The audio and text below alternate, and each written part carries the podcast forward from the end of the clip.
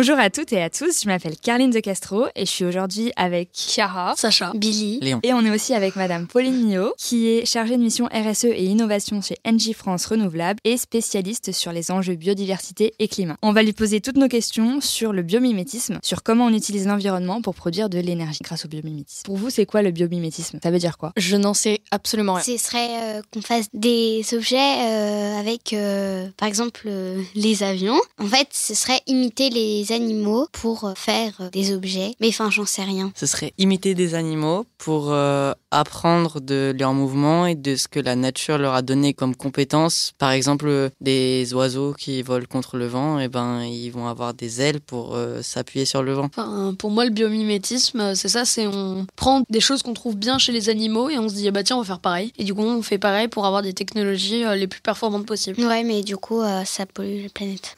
Vu que les oiseaux, ils vont pas polluer, mais les avions, oui. Mais il y a des avions avec des panneaux solaires. Je vois que vous êtes déjà bien renseigné sur le sujet, que vous êtes très inspiré. On va peut-être revenir euh, très rapidement sur le fondement du mot même, biomimétisme. Alors, si on le découpe, ce mot, on a bio d'un côté, mimétisme de l'autre. Alors, je crois que c'est Billy qui a dit on va imiter les animaux pour pouvoir s'en inspirer. Bah oui, concrètement, c'est ça. Le biomimétisme, ça va être quoi? On va aller regarder de plus près tout ce que la nature a su développer depuis qu'elle s'est créée, depuis qu'elle se développe, pour pouvoir essayer de comprendre comment elle, elle fait pour pouvoir innover. Alors on n'a pas encore parlé d'innovation, mais vous avez parlé de nouvelles technologies, et vous avez parlé euh, d'objets euh, du quotidien, on a évoqué les avions. En fait, la grande particularité de la nature et de la biodiversité en particulier, c'est qu'elle a su s'adapter au cours du temps pour pouvoir survivre et pour pouvoir perdurer.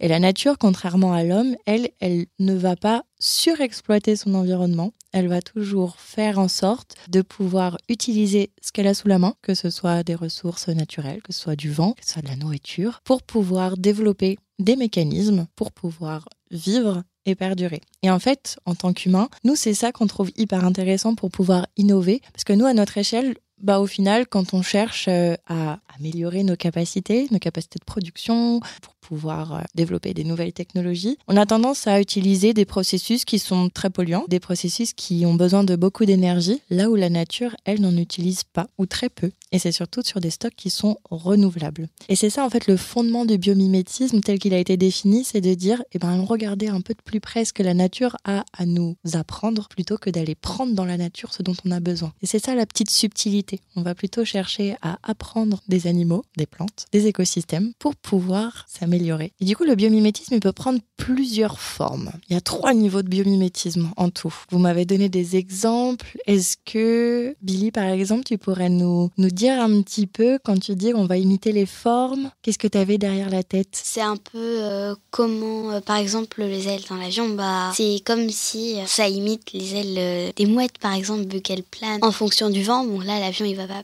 planer, en l'occurrence, vu qu'il a un moteur, mais euh, voilà. Ce que je comprends pour essayer de traduire éventuellement, et dis-moi du coup si c'est bien ça que tu voulais dire, c'est plutôt on va chercher à regarder les formes de la nature pour pouvoir dire bah, lesquelles on pourrait imiter à notre échelle pour pouvoir se déplacer par exemple. On va regarder au niveau morphologique, au niveau corporel, chez les oiseaux, chez certains scarabées, chez des grenouilles ou même des plantes en fait, quelle forme pourrait être utile pour nous pour qu'on puisse nous les adapter à notre propre contexte et qu'on puisse se les approprier pour pouvoir développer euh, des objets du quotidien? Alors là, vous avez cité du coup euh, les ailes des avions. On va peut-être euh, essayer de trouver un exemple dans le monde du végétal parce que c'est vrai que quand on parle, on a toujours tendance à avoir les animaux en premier. Est-ce que vous savez par exemple d'où vient le velcro? Qu'est-ce que c'est le velcro? T'as jamais eu des chaussures à scratch? Ah oui, Mm. d'accord, ok. D'accord, ça. oui. Bah, ça viendrait des plantes, des cactus. Des plantes urticantes. Pourquoi vous dites les cactus et les plantes urticantes? Qu'est-ce qui en particulier chez les cactus vous fait penser à du velcro? Euh, bah, les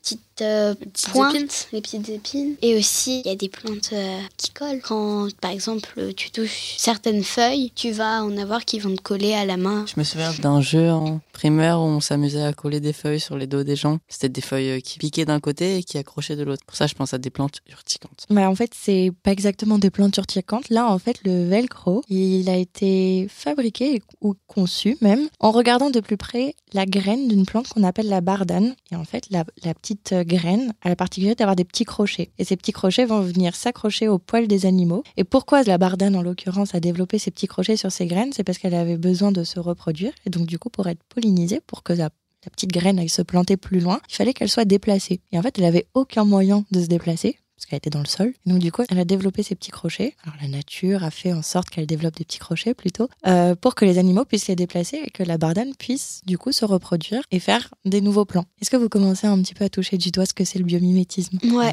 on voit que la biodiversité elle a réussi à, à, développer des stratégies pour évoluer, pour se disperser. Et ça, c'est ce qu'on appelle du coup le premier niveau de biomimétisme. On va imiter la forme. Qu'est-ce qu'on pourrait chercher à imiter d'autre Imiter euh, par exemple la consistance. Enfin, par exemple, euh, bah, l'exemple tout simple d'une ventouse. Enfin, on voit bien que euh, si, bah, si jamais c'était juste un cône dur, ça marcherait pas. Du coup, enfin, il faut essayer de copier vraiment la composition chimique, physique, de faire le plus similaire possible, par exemple, pour pouvoir bah, s'accrocher au mur ou à des choses comme ça. Alors là, du coup, tu as dit deux choses qui m'intéressent beaucoup. Tu as dit la forme. Alors c'est vrai que dans le cas d'une ventouse, tu penses à un animal en particulier? Les doigts d'une grenouille, les ventouses d'une pieuvre. Là, du coup, on va encore comme dans le cadre de la bardane, à imiter la forme. Mais tu as aussi dit la consistance et la matière. Et ça, c'est hyper intéressant parce que, en effet, le deuxième niveau de biomimétisme, on va essayer, en tout cas, où on va s'inspirer des sécrétions de certaines plantes ou de certains animaux pour pouvoir éviter d'utiliser des processus chimiques qui sont très coûteux en énergie et qui polluent beaucoup. Moi, un exemple que j'aime bien citer parce que a, j'espère, en tout cas pour la plupart d'entre vous, eu l'occasion d'aller à la plage au moins une fois dans votre vie et d'observer euh, bah, sur euh, des rochers des petits coquillages qui sont collés, par exemple la moule qui colle très très fort à un rocher. Et en fait, nous, ce qu'on va regarder, c'est le mucus qui est sécrété par la moule, qui a des capacités d'adhésion qui sont mille fois plus fortes que les colles que vous pouvez trouver dans vos trousses. Et au final, c'est hyper intéressant parce que la moule, au final, euh, c'est elle qui le produit. Nous, du coup, on va essayer de s'inspirer de cette composition-là et de comment la moule fait pour sécréter petites substances qui collent aussi bien pour pouvoir nous l'utiliser par la suite. Est-ce qu'il y a d'autres éventuellement exemples que vous avez en tête, un petit peu plus compliqués que pour les formes? Peut-être les gestes. Par exemple, euh, une mouette pourrait placer ses ailes d'une- de manière à pouvoir aller euh, dans un sens ou dans l'autre. Enfin, essayer de. Enfin, non, je sais pas. Si, c'était super intéressant, t'avais la bonne idée. Quand la mouette, elle bat des ailes, c'est pour faire quoi? Bah, c'est pour euh, voler et pour euh, rester en l'air pour continuer à avancer. Parce que nous, on sait voler. Non. Bah parce qu'on n'a pas les capacités, enfin on n'a pas d'ailes, on a des bras.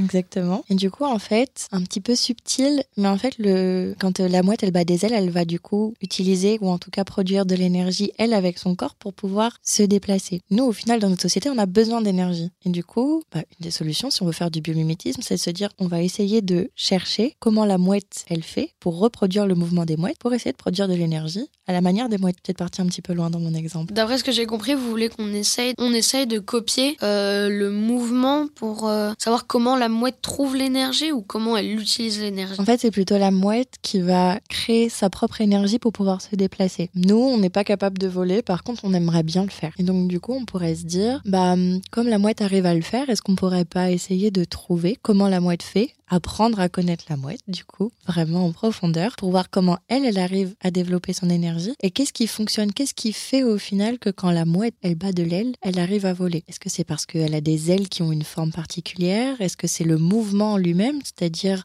la liaison entre son aile et son corps au niveau de son épaule, de ce qui lui sert d'épaule, du coup, va produire comme mouvement? Est-ce que ça serait pas possible d'imiter ce mouvement-là pour nous produire de l'énergie. Alors c'est une fausse question parce que c'est plutôt une réflexion en fait que j'essaye de vous montrer, c'est plutôt vous initier à au final quand un chercheur cherche une solution à un problème plutôt que de le chercher dans nos sociétés, ben le bon réflexe à avoir en tout cas aujourd'hui c'est de se dire est-ce que la nature l'a pas déjà fait? Donc du coup le troisième niveau qu'il y a dans le biomimétisme, c'est s'inspirer justement des interactions qu'il peut y avoir entre différents individus, entre les individus d'un écosystème, entre les différentes espèces pour pouvoir reproduire les mêmes fonctionnements et les mêmes niveaux d'organisation. On va s'éloigner un tout petit peu des mouettes et on va changer d'environnement, on va aller dans la forêt. Dans la forêt, par exemple, euh, quelque chose qui est assez magique quand on est humain, c'est qu'on a l'impression que c'est des arbres qui sont plantés les uns à côté des autres, qu'il n'y a pas forcément d'interaction. Au final, quand on change d'échelle, qu'on va sous le sol et qu'on se rend compte que les racines des arbres communiquent entre elles grâce à des champignons, grâce à des organismes, des vers de terre, des insectes ou autres, on se rend compte qu'ils ont un moyen de communiquer qui est assez particulier, qui leur est propre, qui dépense peu d'énergie, qui est discret. Et au final, on pourrait se demander aussi, toujours dans cette logique de vouloir innover, de imiter ou en tout cas de connaître mieux les interactions qu'il peut y avoir entre différentes espèces et différents individus de la forêt pour communiquer à leur manière. Donc là, on a le troisième niveau de biomimétisme qui est imiter l'organisation et les interactions. Juste en deux mots, vous pourriez euh, dire les, enfin, toutes ces trois étapes, enfin, sans mots compliqués. L'idée derrière, c'est qu'on va innover parce qu'on est dans une société où on cherche toujours à faire mieux. Et donc, du coup, pour faire mieux, on va aller regarder dans la nature pour pouvoir imiter, premièrement, les formes de la nature pour créer des objets du quotidien, pour imiter les substances chimiques donc, qui sont produites dans la nature et pour imiter les structures et les interactions qu'on peut trouver dans la nature. Moi, sinon, après, j'avais une autre question. Pas par rapport à la forêt, mais par exemple, euh, pour communiquer, je crois que les orques, ils, ils utilisent des, des ondes, enfin des, Ultrasons. des ultrasons, voilà, merci. Sauf que nous, en tant qu'humains propres à notre, enfin, avec seulement notre corps, on n'est pas capable d'utiliser ça. Par exemple, euh, la mouette, elle peut voler, nous, on peut pas faire ça. Du coup, en fait, le biomimétisme, c'est pas avec nous en tant qu'humains, mais c'est avec notre technologie. C'est avec notre cerveau qu'on va réfléchir du coup à comment pouvoir imiter, grâce à nos technologies, ce que la nature fait. Et pouvoir aussi améliorer nos technologies pour les rendre plus performantes. Quand je dis plus performantes, c'est euh, améliorer leur capacité, mais aussi leur performance environnementale. Toujours dans l'idée de dire, au final, aujourd'hui, on entend beaucoup parler de érosion de la biodiversité, de réchauffement climatique, et qu'on doit un petit peu revoir nos manières de vivre avec notre planète en étant plus sobre et plus humble envers la nature. Et quelle meilleure manière d'être humble envers la nature que de s'en inspirer. Donc voilà en gros le biomimétisme, à quoi on pourrait le réduire. Moi, par exemple, euh, prends l'exemple du caméléon. Je sais pas vraiment où le placer dans les trois idées du mimétisme parce que, en fait, il imite les couleurs de son environnement. Et nous, enfin, j'ai l'impression qu'on l'a utilisé, par exemple, pour imiter des pixels puisque c'est plein de petits pigments sur sa peau qui changent de couleur en fonction de ce- son environnement. Alors je sais pas si les pixels sont directement inspirés du caméléon, mais ta réflexion elle est très très juste. En fait, ce qui se passe c'est que hum, le caméléon, il- pour s'adapter à son environnement et pour être moins visible par ses prédateurs, il va changer de couleur. Ça, je pense que vous le savez euh, tous. Et c'est vrai qu'il a des cellules particulières qui lui permettent de justement imiter les couleurs de son environnement pour pouvoir se fondre plus facilement. Et là, du coup, ce que tu dis, c'est que nous, on a essayé d'imiter la structure de la peau du caméléon pour pouvoir faire des plus petites unités, donc du coup des pixels plutôt que des grands écrans de 1 mètre sur 1 mètre, par exemple, pour pouvoir améliorer notre perception des couleurs et de l'image de manière générale. Mm, Ma question, c'était plutôt dans quelle des trois catégories on le met, mais Dans la première, du coup, par exemple, on va imiter la forme. Ça pourrait aussi rentrer dans la deuxième en imitant la fonction. Parce que quand on, quand on sécrète en fait quelque chose de chimique, de manière biologique, en fait, il y a toute une organisation du corps humain ou de corps de l'animal qui fait que on va arriver au produit final qui va être la sécrétion. Du coup, on pourrait, là, dans le cas du caméléon, aussi dire qu'on a imité les fonctions biologiques du caméléon pour pouvoir produire ces pixels. Alors, je dis ça, c'est juste en réfléchissant à chaud parce que je connais pas l'exemple des pixels. Du coup, ça m'intéresse beaucoup de voir un petit peu aussi euh, les exemples que vous pouvez avoir. Pour terminer, du coup, pour, euh, sur ta question, on peut soit imiter la forme, soit imiter les fonctions spécifiques du caméléon. merci. Moi, je me demandais autre chose. Euh, dans un cours d'SVT, je dirais l'année dernière, dans mon souvenir, je crois qu'il y avait un animal euh, marin ou, euh, ou un papillon, je me souviens plus trop, qui sécrétait un- une espèce d'odeur ou de d'hormone qui faisait que, euh, par exemple, les mâles étaient attirés par les femelles. Mais du coup, si jamais on était capable de réutiliser ça, on pourrait faire euh, bah, la mythique potion de filtre d'amour. Nous interdisons rien. non, mais Non, mais oui, c'est vrai. Alors, il y a plusieurs espèces qui vont sécréter ce qu'on appelle des phéromones. Ouais, c'est des hormones du coup qui permettent de communiquer. Et là, du coup, on arrive un petit peu dans la troisième catégorie des interactions entre individus et entre espèces. Moi, l'exemple qui me vient en tête quand tu dis ça, alors dans le monde marin, le fait que les, les animaux marins soient dans de l'eau, la diffusion des phéromones est peut-être un petit peu plus compliquée que dans l'air. Du coup, j'espère que tu m'en veux pas, mais moi, l'exemple qui me vient en tête, c'est plutôt les acacias et les girafes. Pourquoi? Parce que, en fait, quand les girafes, elles viennent manger les feuilles d'acacia, en fait, les acacias, ils ont la capacité de produire une protéine qui va être ensuite diffusée par le vent qui va être communiquée aux autres acacias qui vont être autour. Et l'objectif, c'est de dire aux autres acacias, attention, il y a des girafes qui vont venir vous manger. Et en fait, les autres acacias qui sont autour, une fois qu'ils vont recevoir du coup cette molécule et cette substance chimique, ils vont à leur tour pardon, se mettre à synthétiser une toxine qui va avoir un goût dégoûtant pour la girafe. Donc, du coup, quand la girafe va vouloir venir les manger, elle va goûter une feuille, mais elle va s'en aller parce que du coup, ça va pas être bon. Et du coup, ça va permettre de préserver les populations d'acacias qui sont autour de celui qui s'est fait prédater. Donc bon, le pauvre, il y en a un qui va se faire manger presque en entier, ou en tout cas qui va avoir beaucoup de de feuilles à l'issue. Mais par contre, les autres autour vont être préservés. Et c'est ça tout, euh, toute l'ingéniosité de la nature dans cet exemple-là. Dernière question. Les animaux, au fil des années, ils évoluent en fonction de leur environnement. Sauf que nous, comme euh, dès qu'il y a un problème, on essaie de le résoudre avec nos technologies, bah du coup, est-ce que notre corps il va continuer à évoluer euh, pour encore encore s'améliorer ou est-ce qu'on va stagner à notre état de là humain d'aujourd'hui? Eh bien, j'aimerais pouvoir avoir la réponse. Malheureusement, je vais pas vivre assez longtemps pour te le dire. Mais mais l'idée est là, c'est-à-dire que là, nous aujourd'hui, ça fait quelques décennies, quelques centaines d'années qu'on a euh, l'apparence qu'on a aujourd'hui. Mais par contre, oui, si l'environnement qui est autour de nous continue d'évoluer, notre corps pourra changer. C'est peut-être pas des modifications aussi profonde que celle qu'on a pu voir ou que vous avez pu étudier euh, avec euh, la lignée humaine, par exemple, depuis l'homme de Néandertal jusqu'à nous aujourd'hui. Mais par contre, oui, si dans 100 millions d'années on existe encore, on n'aura pas du tout la même apparence qu'on a aujourd'hui, parce que l'atmosphère sera différente, parce que les ressources à notre disposition seront différentes, nos technologies seront différentes aussi, et on n'aura pas forcément la même apparence encore que celle qu'on a aujourd'hui. Il y a aussi, euh, par exemple, s'il y a un être humain qui naît avec des avantages par chance Est-ce que si après, bah, il y a d'autres êtres humains qui naissent comme ça et que les autres qui n'ont pas cet avantage meurent dû euh, à la sélection naturelle euh, Au final, bah, en fait, aurait une autre espèce humaine. Alors, l'autre espèce humaine, je suis pas certaine que je sois la personne la mieux placée pour répondre à ta question. Par contre, ce qui est intéressant, c'est que, alors je sais pas si on va créer une nouvelle espèce, s'il va y avoir par exemple deux espèces humaines. Par contre, avec la pression de la sélection naturelle, on va avoir certaines caractéristiques physiques chez nous qui vont du coup peut-être être plus présente chez différents individus. Par exemple, euh, je ne sais pas si demain, euh, le fait d'avoir euh, les yeux bleus, ça permet de mieux survivre dans notre environnement. C'est un caractère qui va perdurer et que du coup, on va retrouver chez de plus en plus d'êtres humains. Parce que peut-être que les personnes avec les yeux marrons auront moins de facilité à survivre dans notre environnement. Alors c'est un exemple complètement saugrenu hein, que je vous sors, ou peut-être pas, je ne sais pas. Mais c'est pour illustrer un petit peu le, le côté, c'est le caractère qui va être sélectionné pour prodiguer un avantage sélectif à l'individu et donc à l'espèce. Hier, euh, pour préparer euh, un peu ça, j'avais regardé sur internet et j'étais tombé sur des images de menthes, qui est menthes religieuses, qui faisaient euh, du vélo. Donc je sais pas si c'est euh, du fake ou quelque chose comme ça, mais comme ça rejoint un peu l'énergie, faire du vélo, ça produit de l'énergie. Donc je ne suis pas certaine que ce soit un exemple qui nous permette de produire de l'énergie. Je vais faire des élevages de menthes religieuses et je les mets sur des vélos, c'est ça. Oui. Il faudrait beaucoup, beaucoup de montres religieuses et beaucoup de mini-vélos dans ce cas-là.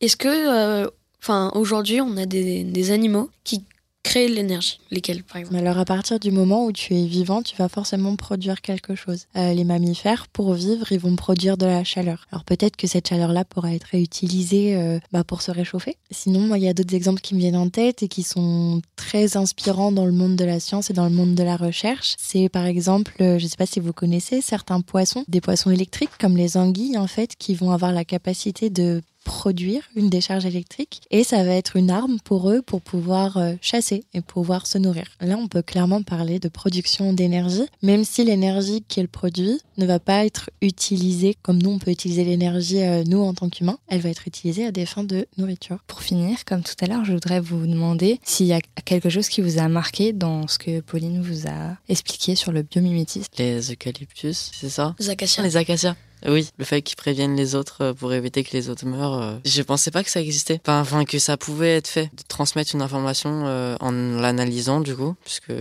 il analyse l'information et il l'envoie à ses proches. moi, je savais pas qu'il y avait trois catégories dans le biomimétisme. Pour ça, c'était intéressant de, bah, de le savoir parce que je pensais pas qu'on allait trier euh, de cette euh, façon-là? Bah moi par exemple je savais pas qu'on... Enfin bien sûr pour les avions et les oiseaux je m'en doutais un peu, mais euh, par exemple pour plein d'autres choses je savais pas du tout qu'on s'était inspiré des animaux et justement je trouvais que ça aurait pu être une bonne idée. bah moi je savais pas du tout ce que c'était le biomimétisme pour le coup. Et du coup, euh, j'ai trouvé ça intéressant parce que c'est vrai que je m'étais jamais posé la question dans ce sens-là. Enfin, par exemple pour les avions. Enfin, maintenant qu'on en a parlé, euh, du coup, ça me paraît logique, mais euh, j'avais pas du tout pensé de cette manière-là qu'il y avait certaines choses qu'on utilise souvent qui sont en fait complètement copiées ou inspirées des, animaux. Peut-être si je peux me permettre du coup un dernier petit exemple pour essayer de vous plonger un petit peu dans la peau d'un chercheur ou d'un chef de projet, par exemple, qui veut développer un parc éolien, si on va un petit peu dans, dans le secteur de l'énergie. Euh, parfois, il y a des personnes qui disent que les éoliennes font du bruit. Dans ce cas-là, on va analyser le bruit que font les éoliennes. Et du coup, on s'est posé la question il y a quelques années de savoir bah, comment on pouvait atténuer le bruit des éoliennes, parce que les, les, éoliennes, quand elles tournent, en fonction de l'orientation du vent, des fois, elles vont être un petit peu plus bruyantes euh, que d'autres, même si on a des réglementations qui sont très strictes euh, sur ces sujets-là. Et en fait, on s'est dit, mais dans la nature, qu'est-ce qui a la capacité de voler et de pas faire de bruit en même temps? Oui, je vois ton doigt qui se lève. les, les chouettes et les hiboux, ils ont des plumes euh, spécial. On avait étudié ça en cinquième. C'est un super exemple. Ben, en effet, les chouettes, les hiboux, de manière générale, tous les rapaces nocturnes, en fait, pour pouvoir chasser la nuit, ils ont besoin de pas se faire entendre par leur proie. Donc du coup, ils ont des plumes qui ont des capacités, euh, des, caractéristiques physiques en fait euh, particulières, qui permettent justement d'atténuer le bruit qu'ils font quand elles volent. Du coup, on les entend pas. Et en fait, nous, on a regardé de plus près les plumes des chouettes effraies et des hiboux, et on s'est dit, on va imiter du coup la forme des plumes et on va essayer d'en faire un accessoire pour les pales d'éoliennes. Du coup, on a développé ce qu'on appelle des petits peignes qu'on va mettre sur les bords des pales des éoliennes. Et comme ça, quand les éoliennes elles tournent, même quand il y a beaucoup beaucoup de vent, et eh ben elles font pas de bruit. Et ça, c'est concrètement une application du biomimétisme qui répond à un besoin concret et très précis dans le secteur de l'énergie. Merci, merci beaucoup tout le monde. Merci Pauline pour euh, tous ces éclairages sur le biomimétisme. Ce podcast est un podcast de J'apprends l'énergie de NJ, produit par Studio Bloom, réalisé par Carline de Castro et mixé par Alexandre Lormeau.